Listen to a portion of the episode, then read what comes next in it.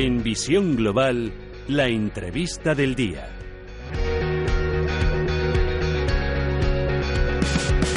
Y esta tarde vamos a practicar el intraemprendimiento, que se define como el comportamiento emprendedor dentro de una organización. Pero quien mejor nos va a definir este término es Javier Blasco, que es director de la Deco Group Institute. Javier, muy buenas tardes.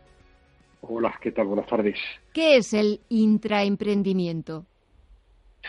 Bueno, yo creo que lo has definido muy bien. Es precisamente la, la, actividad, el comportamiento, ¿no? digamos, emprendedor dentro de una empresa, dentro de una organización, puede ser también una propia administración pública. ¿no? En definitiva, es crear ideas y valor, eh, dar soluciones desde dentro, vamos. ¿Y, ¿Y, eso cómo se hace? ¿Cómo se aporta valor? ¿Cómo se dan ideas? ¿Cómo se dan soluciones desde dentro? Porque a veces es más fácil que alguien venga desde fuera, que tenga una idea, que aporte una idea, viéndolo como desde la distancia. Pero cuando uno está en el meollo, ¿cómo se hace? Bueno, eso se hace teniendo efectivamente ciertas capacidades y también se hace generando un clima laboral que lo favorezca. Es verdad, hay organizaciones a las que, digamos, por cierta rigidez, ¿no? cierta esclerosis interna, les cuesta mucho trabajo sacar iniciativas de innovación interna, porque el intraemprendimiento no es solamente crear, digamos, propuestas de negocio, ¿no? Digamos, un plan de negocio que también, pero en muchas ocasiones es crear, digamos, ideas de mejoras que tienen que ver con procesos, que tienen que ver con soluciones, que tienen que ver con productos que ya existen en la empresa, ¿no? Y en muchas ocasiones las empresas, como decía, pues probablemente porque no se incentiva o porque no se crea ese caldo de cultivo, cuesta mucho trabajo crear emprendimientos dentro. Y por eso hoy hay muchas organizaciones que fomentan de alguna manera startups, ¿no? Eh, desde fuera, una especie como de satélites, con que de cada diez una suponga una idea interesante para la organización, ya merece la pena, ¿no? Pero lo ideal sería que se pudiera dar, digamos, cauce, ¿no? Al talento interno, como decía, uno, generando el ambiente, generando el clima laboral que favorezca, y dos, identificando cuáles son las características características, ¿no? las habilidades de los, de los intraemprendedores. Cuesta eh, el intraemprendimiento, pero es que también aquí en pymes o en grandes y pequeñas empresas eh, cuesta innovar. Parece que, que es nuestra asignatura pendiente y que no terminamos de sacar ni siquiera un 5 raspado.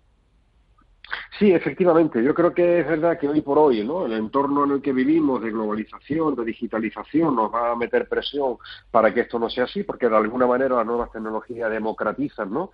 Eh, la tecnología hoy en día, sobre todo con entornos cloud, yo siempre digo que casi se puede abrir el grifo y pedir cuarto y mitad de cierta tecnología, es decir, ya no hace falta tener unas mínimas economías de escala, ¿no? Y eso va a favorecerlo. También las ciudades cada vez eh, crearán entornos, ¿no? Las ciudades, eh, ecosistemas sobre todo, eso se llama ahora las Smart Cities. Pero como decía, digitalización, globalización, hay nuevos enfoques que van a estimular sí o sí el talento emprendedor y no tiene que ver, realmente no va a tener que ver mucho el tamaño de la organización para que ese emprendimiento pueda encontrar cauce.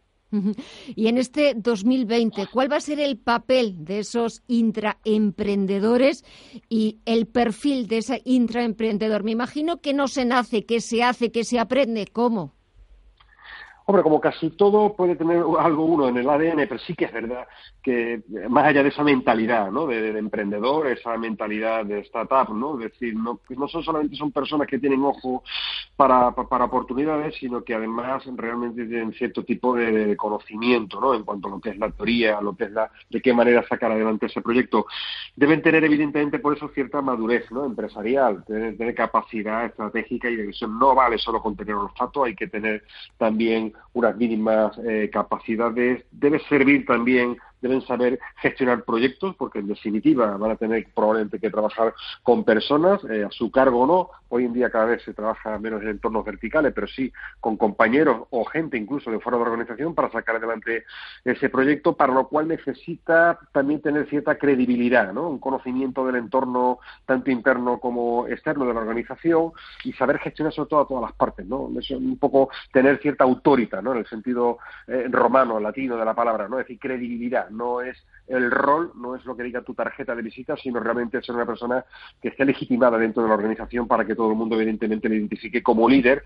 Y luego yo creo que es fundamental sobre todo la dedicación. ¿no? En muchas ocasiones las organizaciones no dedican o no dejan que el intraemprendedor tenga el tiempo suficiente y es verdad que hace falta disponibilidad más allá del 100%, ¿no? Con lo cual, difícilmente una persona que ocupe un cargo, que ocupe una función en la organización, si además es un intraemprendedor, puede hacer las dos cosas al mismo tiempo. Por lo cual, sería interesante que la empresa le permitiera dedicarse full time durante un tiempo, durante el proyecto, a sacar adelante esa idea, ¿no?